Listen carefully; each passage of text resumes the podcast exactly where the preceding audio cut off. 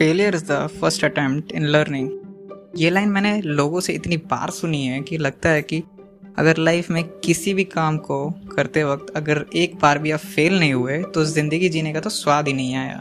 लोग कहते हैं फेलियर बिल्ड कैरेक्टर, माना कि ये बात सही है, लेकिन एक बात बताओ, all this failure of other people are just that, other people's failure. अगर कोई अपने बिजनेस में प्रॉफिट नहीं कर पाया या कोई अपनी कंपनी का कोई प्रोडक्ट मार्केट नहीं कर पाया तो उसका मैं क्या कर सकता हूँ? It has nothing to do with me.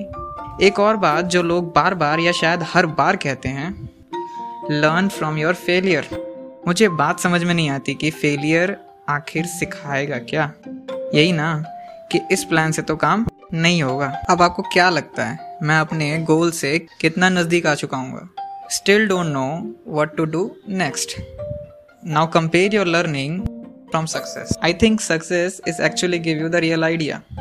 जब हम किसी काम को सक्सेसफुली कर लेते हैं तो हमें एग्जैक्टली पता होता है कि इस पर्टिकुलर काम में क्या वर्क करता है और मैं इसको बार बार भी कर सकता हूँ और शायद नेक्स्ट टाइम और भी सही रिजल्ट आए।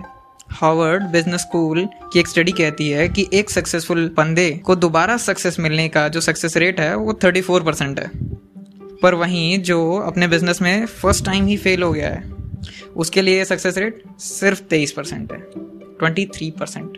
अब ये आप खुद देख सकते हो कि ज़्यादा फ़ायदा किस में है और इसमें कोई हैरानी की बात नहीं है क्योंकि नेचर भी हमें यही सिखाती है, it's always building upon what work. तो हम क्यों नहीं? Hope you like this. This is Vivek signing out.